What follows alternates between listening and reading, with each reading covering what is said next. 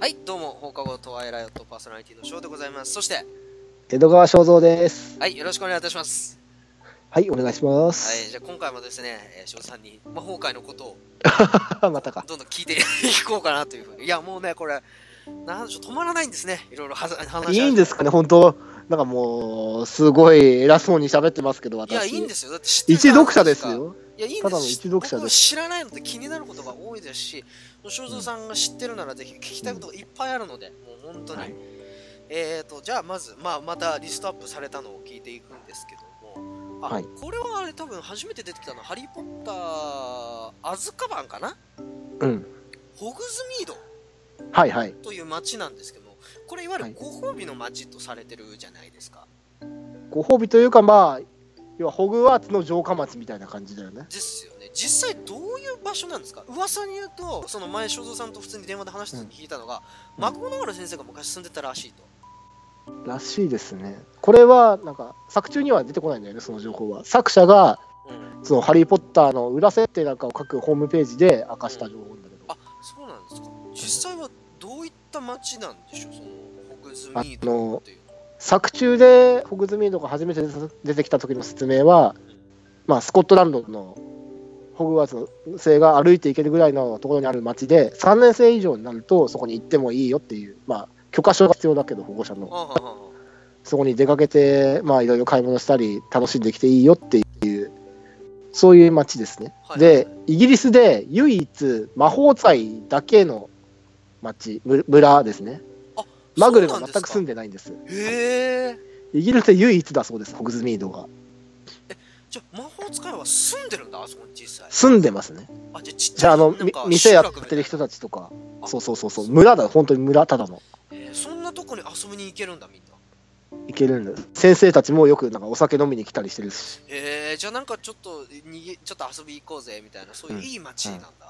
そういい町ですねとても、えー、珍しい。い結構ね、うん。なんか、あのー、そうそう、バタービールだっけ？バタービールはうん。ホグズミードだっけ、ホグズミードそう3本のほうきって店でそう名そうそう。物で、なんかおお菓子屋さんもあって、他にはハニーデュークス。スだね。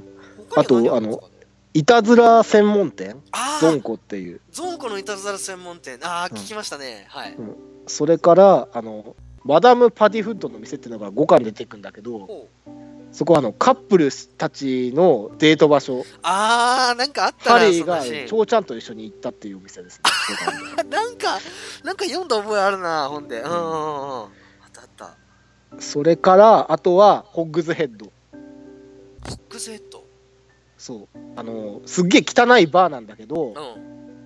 あのでもう素性も分かんないようななんかならず者みたいなのがよく飲んでるんだけどだからそういうなんかならず者の社交場みたいな感じになってるバーでで5巻であのハリーがその、まあ、闇の魔術に対する防衛術を教える会を開こうって言った時にミーティングをしたのがそのバーです。あなんか寂れたバーとかっていうなんか表現してたよね、ハマーリーそう。あ、そこなんだ。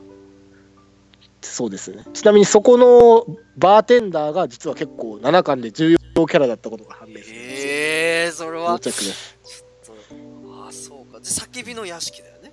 でそうそうそう。あのゴーストハウス実はルピン先生が昔その狼変身した時にそこに入っ一人で入っていたという。あ、そうなんですか。そうそうそうなんですよ。え、それは学生時代の時？学生時代の時そうだね。あ学生時代の時まだその先生になってからあのスネイプ先生に薬作ってもらってたじゃないですかそうだね、はいはい。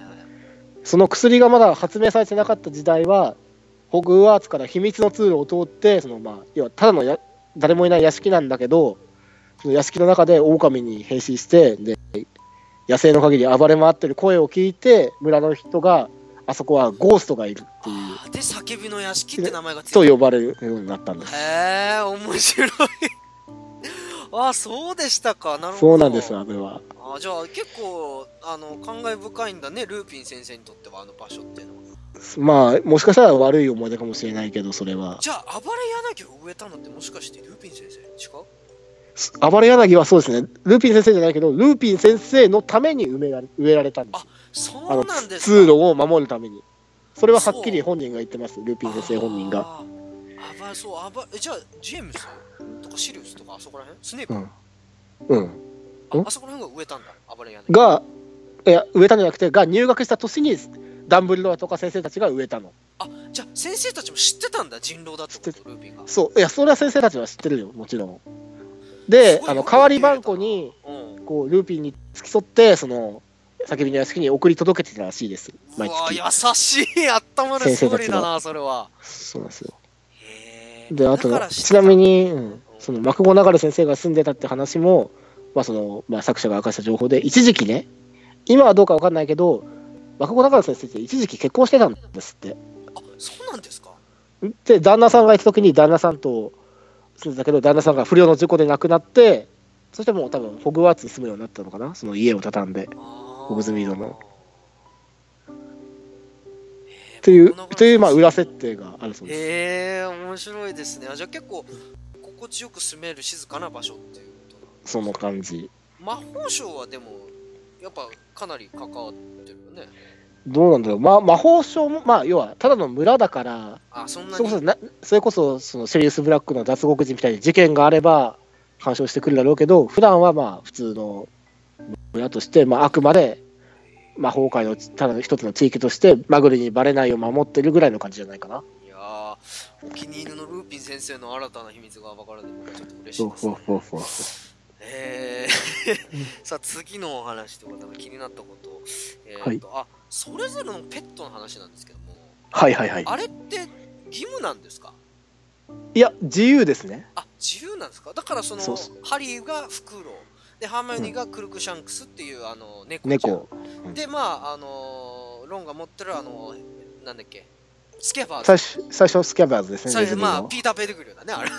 正体はね。正体ねピーター・ペディグリュー。あれは義務なのかなと。他のやつらは最初の頃多分なんか持ってたと思うんだけどなんかだんだん誰も何も持たなくなったじゃない。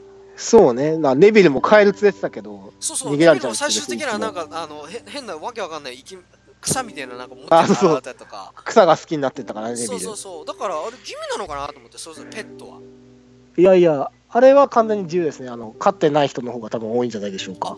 そうですかでもダンブルドアは一応持ってるよねフォークスですね。フォークスで、あと、ううんん、なんだ、ハグリッド。ハグリッドはまあたくさんまあ動物たちは連れてますし。自由なんだあれペット自由自由。ああそうそうかじゃあ次は、えーとシリウスの実力についてはい。ちょっと気になるんですけどもまあ、はいアズカバンの囚人でシリウス脱獄するじゃないですか。でその理由は正蔵さんにもあのずっと前に聞いたんですけどもその、新聞で見たんですよね。ロンのうん。家族がエジプト旅行行っててで、うん。スキャバーズを見た時にシリウスは分かってたんですよね。ピーター・ペデグリーだと。その写真でね、新聞の一面の写真でロンの家族が写ってる写真を見て、知っててやばいあいつ生きたらあいつ裏切り者だっつって脱獄したわけじゃないですか、そう。でもあいつが初めてだったわけですよね。アズカバン出たのそうだっけな、うーん、そうだね。うんそうだね。実際それだけの実力があるってことですよねシリウスだってあんな簡単に逃げ出せないじゃないですか普通、うん、普通は。もうシリウスはもう憎しみが、うん。要はもう喜びとかそういう精神力はディメンターに全部吸い取られて、うん。で、シリウス自身も、まあ、その、親友を自分の判断のせいで死なせてしまったっていう、うん。自分がピーターなんかを、その、まあ、要は、ボルデモートの裏切り者だと見抜けずに、ピーターをそのジェームズのその秘密を守る対象として選ん、進めたから、もうジェームズは死んでしまったんだっていう、そういう後悔の念で、まあ、逃げ出す気がなかったんでしょうね、多分このジェームスもいない世の中。で、ルーピンの先生のこともシリウスは実は裏切り者じゃないかって実は思ってたから、ただ、そのピーターを見た瞬間、その憎しみ、ディメンターにも吸い取ることのできない怒り、憎しみが湧いてきて、まあ、シリウスはそのアニメーガスって犬に変身できる、まあ、かなり高等な魔法能力の持ち主だったんですよ。うんうんで、どうやら杖持たなくてもそれはできるらしいと。すげえあと、で、13年ですよ、おそらく13年、あの、アガズカバンにいて、全く魔法を使ってなかっただろうに、うん。あのいその場で犬に変身して、ローをすり抜け、ディメンターに、ディメンターは動物の、目が見えず動物の気とか読み取れないからあ、ディメンターにも気づかれず、うん逃げ出したっていうのは、やっぱその13年経って、まだアニメーガスの力が使えたっていうのは、やっぱり彼の実力じゃないのかなって思ってます、あー。じゃあ犬に化けて逃げ出したんだ、そう。すげえ。そう考えると、多分杖なんて絶対アズカバンで持たせてもらえなかったのに、シリウスはどこで杖を手に入れたのかなっていうのが、入れてなかったのかな ?3 巻、ちょっとうろ覚えだけど、3巻の描写だと彼は持ってたよね？持ってなかった映画持ってなかった？映画では？あ、そうか。か初めて現れた時は、それこそ今正蔵さんが言ったみたいうん。に強くあそっか。使わずに変身してて、で、うん。あのもう待てないっつってルーピンが杖を渡した。のああ、そうか。でその時にハリーには知る必要があるっつって、うんなったのそうだからあの持ってなかったシリウスは杖をあ、わかった。うん。原作でもね、なんか、確か、シリウスがその叫びの屋敷で、ハリーと対面した瞬間、エクスペリアムスっつって、ハリーの杖を奪うんだよ。で、なんでシリウス、今一緒に、なんでシリウスあの時杖持ってたのななんだろうなって思ったけど、思い出したわ。ロンの杖を奪ったんだ、シリウス。その時ああ映画の中でロン、犬状態でロンを捕まえて、叫びの屋敷に引きずり込んで、杖を奪って、で、ハリーたちが来たら、その呪文で杖を取り寄せたんだ。確かそうだったと思う。すごいあじゃあリシリウスはかなりの実力者でしょうね。じゃなかったらやっぱ不死鳥の騎士団であそうだよ戦えないでしょうしね。それにアズカバンから逃げ出すって相当だもんねうんうん知。識もすごいしすごいな、あでアズ今のカバンって話にアズカバンどうどうしたの、アズカバンってのは海の真ん中にあるんですよ、あれ。ああったね。島なんで。だからシリウスその後泳いだんですよ、犬の姿で。すげえ島犬鍵で。すげえよ。すげえよよく考えたらすげえよ、それも。復。讐って怖えな。うん。弱ってるだろうに。今の話にちょっとつあの関係ない話でリストアップされてる話題があるんですけども、うん。他人の杖っていうのは実際どれぐらいの、要はその「ハリー・ポッター」の賢者の石で杖が人を選ぶと。はい。だからこそすごく杖選びは重要だって話にあったじゃないですか、うん。うんただ実際作中で他人の杖を使うケースって結構あるじゃないありますね。奪ってとか。実際それってどれぐらいあるのかな？要はその自分の使ってるバットとかグローブじゃないけど使える的な感じでただ100%の力出ない的な感じなのかな？まさしくその通りです。あその通りなんですか？はい。これもね、実は7巻で、あの、例の杖屋さんが説明してくれてますね。ああそうですかなんですが、あそう、確かにその、あの、じ他人の杖を使った場合でも魔法は使えるけど、どうしてもその自分が、自分を選んだその杖の100%の能力は引き出せないと。でも実際はハリーの杖ってボルデモートと同じ杖じゃないですか杖神が一緒っていうね一。緒っ同じ不死鳥の羽を使っているっていう。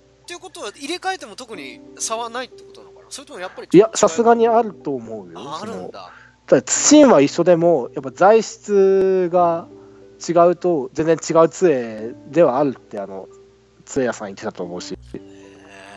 ちなみに、あの、ただ単に、あの、はい、これ使っていいよって渡すよりも、その人を、まあ、決闘とかなんかで打ち負かして、例えば、その、エクスペリアムズかけるとかして、奪い取った場合の方が、その杖の威力っていうのは使うと高まるそうです。あそうなんですか。はい。打ち負かしたとか、殺したとか、そういう奪い方をすると、杖の威力が上がる？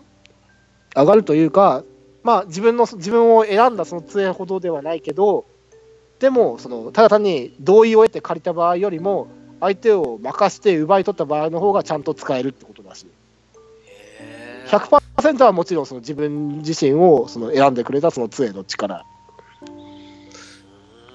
それはなかなか面白い。じゃあエクスペリアムスってかなり有効な。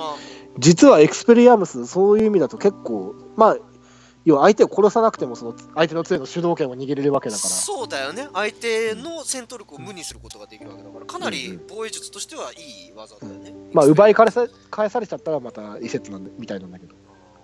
へえ面白いですね。他人の杖の話。いやちょっと気になったんだよね。そのシリウスが杖もらうシーンとか、うんボルデモートが実際杖を渡せをめているとかって言ってんのとかとそなんかこうそこのね話が7巻でめちゃくちゃ重要になってきますから。ああそう。だからハーマイオニーからもねなんかん。杖取ってハリーがやったりとかするシーンとか見て、あれ？っていうのはちょっと思ったんだけども。ああなるほど。そういうことがあったんですね、そういうことなんですよ。あーまたちょっとシリウスの話が続くんですけども、はいはいはい。えっと。ハリー・ポッターの名付け親であることがうん。すあの3巻で明かされましたけども、その経緯を知りたくて、やっぱりそのすごく近かった。要はそのうん。5巻でシリウスが家を追い出された時にジェームスのとこに行ったと、うんだからすごく近い存在っていうのは分かるんだけどもなぜその名付け親っていうものを託されたのかなっていうのは気になった。なんでジェームスとリリーが名付けずにシリウスに名付けてもらおうかなと思ったのかなっていうのはちょっと気になったんですよ。これはね、あの私も長らく勘違いしてて、はい。いやあのツイッターとかで同じく「ハリー・ポッター」を結構深く考察してる人のが言ってるのを見て知ったんですが、はい。そもそも名付け親っていうのは、あくまで、まあ、ゴッドファーザーっていうのの直訳で、はい。あの要はあの名付け親制度、はい。イギリスの、はい。っていうのは、別にその人が本当に名付けたってわけではないらしいです。あそうなんですか？本当にシリウスが、じゃあこの子の名前はハリーだって言ったわけではなくて、うん。多分名付けたのはやっぱジェームスとリリーなんだろうね。うん。でな、ゴッドファーザーイコール後見人を意味するそうなんです。つまり両親が死んだら、この人が世話するよっていう、ああそのそれを保護者みたいな。決めとかなきゃいけないっていう。へえそれはもうイギリス文化ですか？文化というか、まあ、多分多分そうだね、イギリス文化なのか、魔法使い文化なのか、まあでもそういうのあるんでしょうね、実際。何の説明もなく、シリウスがゴッドファーザーだって作中で出てくるぐらいですから、あじゃあみんないるわけだ。ハーマイオニーもみんないるんですよおそらくいる。ハリーの名付け親要はゴッドファーザーが保護者はがシリウスに託さシリウス、託されてたけど、まあ逮捕されちゃったから、まあ他にも理由はあるけど、ダンブルドアはハリーをあの唯一の親族であるダーズリー家に預けたと。ああなるほどね、うん。そうか他に行くあてがないのじゃってそういうことか。そう。ああなるほど。これはかなり。だからシリウスは、あの叫びの屋敷で真実をハリーに話した後、私と一緒に暮らさないかって持ちかけたんです。あったんだね。いやいい話だね。そうだからすすごく近いんだなと思って。だからうん。ルーピンとかでも別に、まあルーピンは人狼だから危ねえか。ルーピンはまあそういうのも、レバーは多分絶対名乗りはしなかっただろうね、自分から確かにルーピンの生活から言わなそうだよね、あいつの自分言わなそうですね。自分の子供を作ることにもためらいますからね、おそらく彼は。ああそうかそうだね。彼はそういうっていうのを、まあ、7巻でやって出てくるわけですが、その、それはちょっとぜひ、また7巻読んだ後に話したいなんか見た後にちょっと話したいとそうですね。僕。一時ちょっとフライングしてるんですけどもただまあ、全部はまだ知らないんでね、ちょっと聞いた。うん。7巻の6巻までなんだよね、多分物語を把握そうそしてるのは。う六巻自体は一応見てて。で、まあ、さすがに、まあ、完結から結構時間も経ってるから、そういう噂も流れてきますわな、7巻。もう来ますしやっぱちょっとどうしても気になる人物っていうのがいて、その人まあ。のことについてちょっと、えー、あでねあのー実際その3巻で人狼になっちゃうじゃないですかルピン先生は、はい。であれって映画の中だとハリーたちの中での間の話じゃないですか。起こった出来事っていうのは。知ってるものっていうのはごくはい。限られてるじゃないですか、はい。スネイプ先生ハーメイニーロン、えーあハリー。ルピンが人狼だっていう事実。そうそうそう、はいでも実際人狼だと誰かが漏らしてクビになっちゃうじゃないですか、はい。あれは誰なんだろう漏らしたの？あれははっきり書かれてます。誰ですか？スネイプ先生です。スネイプ先生が、はそれ、その経緯もちゃんと3巻で書かれてるんですが、い、まあ、まあ、前提として、要はスネイプ先生も、まあ、まず大前提として、そのシリウスがそのジェームズとリリーの、まあ、ある意味、敵だと思ってるわけじゃないですか。あスネイプもだよねスネイプも、そのシリウスが実はボルデモートの手先でスパイだったって。はいはいはいはい。はいで、その説明を聞かない段階で、その透明マントを持ってき、はい、を聞いて、透明マント状態で入ってきて、で要はスネイプとルーピンがまだ、あの、友人関係に戻ったっていうとこしか見てないんですよ、あのシーンで。で中ましか二人とも見てないんだ。あその実はピーターが生きてて、そいつこそが裏切り者だっていうのをスネイプは聞かない状態でー入ってきて、で、また、ななやややってるうちにスネイプ先生あの失神させられちゃったから。あハリーたちに。事の真相を知らないまま、で気づいたら、あのルーピンはほんもう自分があんなに手尽くしてやったのに人狼になってるわ、あの憎んで、普段ただでさえ憎んでて、しかも犯罪者のはずのシリウスは逃げ出してるわ。で、さらに、あの、ハリーたちがい一旦目覚めるじゃないですか、そのは、あの、あの、シリウスを救い出す前の段階で、はいはいはいはい。その時にあの大臣が来てあのスネイプよくハリーたちを保護してシリウスを捕まえてくれた。君には勲章をあげようって言われるんですよ。それがあのハリーたちがシリウスを逃がしたことによってパーになっちゃうんですね。はいはいはいその全ての恨みが積もり積もってその次の朝ですよ。ルーピン昨日変身しなかった。あいつは人狼だってあの大広間で朝朝食の時間に宣言しちゃってまあルーピン先生結局まあ結局昨日変身しちゃったからもうやめなきゃなって思ってたとこではあるんだけどまあ結局知られちゃって退職します。自主退職しますっていう。生徒の親からもう明日には苦情が来るだろうって。そういう流れでした考えるとさスネープって本当にさかわいそう。三巻のスネイプはね、まあ、まあ彼のあの性格と恨みもこもってなんですけど 不憫でしたねあの結末の。いや俺生マジで思うのがね「ハリー・ポッター」の中で誰が一番可愛らしくて愛おしいかっていうと俺スネープだと思う。本 そうきた。か、いや本当に彼はねかわいそすぎる。いろんなことで。悪いやつじゃないんだよ。別に。どうなんかな。いやまあまあいやそこはちょっと俺とはちょっと意見違うんだけどあ彼はそ悪いやつでもあるんだけどでもリリーへの愛は本物でハリーのその保護者の一人だってあもう結構まあ彼ももう翔さんも展開見たから言っちゃってますけど今。ううん。確信の部分をスネイプ先生の。うん。その二面性があるんですね。うんはいはい。別にいいし。まあさすがにその完全に闇の魔術に焦がれてボルデモートの100%手先だった時代もあるんですけど、うん。でもやっぱりっていうその二面性ですね完全ないい人でも完全な悪い人でもないっていうのが彼の。か空回りしちゃってる感じ。頑張って何かすんだけどちょっとダメだってあの感じがちょっとねなんかこう来るんだよね、俺は。割とねそのダンブルドアと2人の時とかはちゃんと不死鳥の騎士団員としての使命を全うするんだけどでもそのいざハリーと対面してるシーンだと絶対その、まあ、要はハリーを通してジェームズへの憎しみを抑えぜ完全にもう毎回抑えきれずハリーに対して辛く当たるっていうそういうキャラクターですから。ああいいなあそうかそうだったのか。非常にねスネイプ先生だったのか。ハリポタでおそらくナンバーワンに複雑なキャラですね彼が。いや俺マルフォイだと思ってたんだよね最初。あいつなら言いそうじゃんでもあいつは知らないからな。そうあいつだからいねえよなと思って。だから、うん。ま、なんか夜ちょっとねあーっつってなんかあの、うん怖いなっつって目覚まして外見たらいたみたいななんかそんな感じなのかなと思ってたんだけど。どういうことだよ。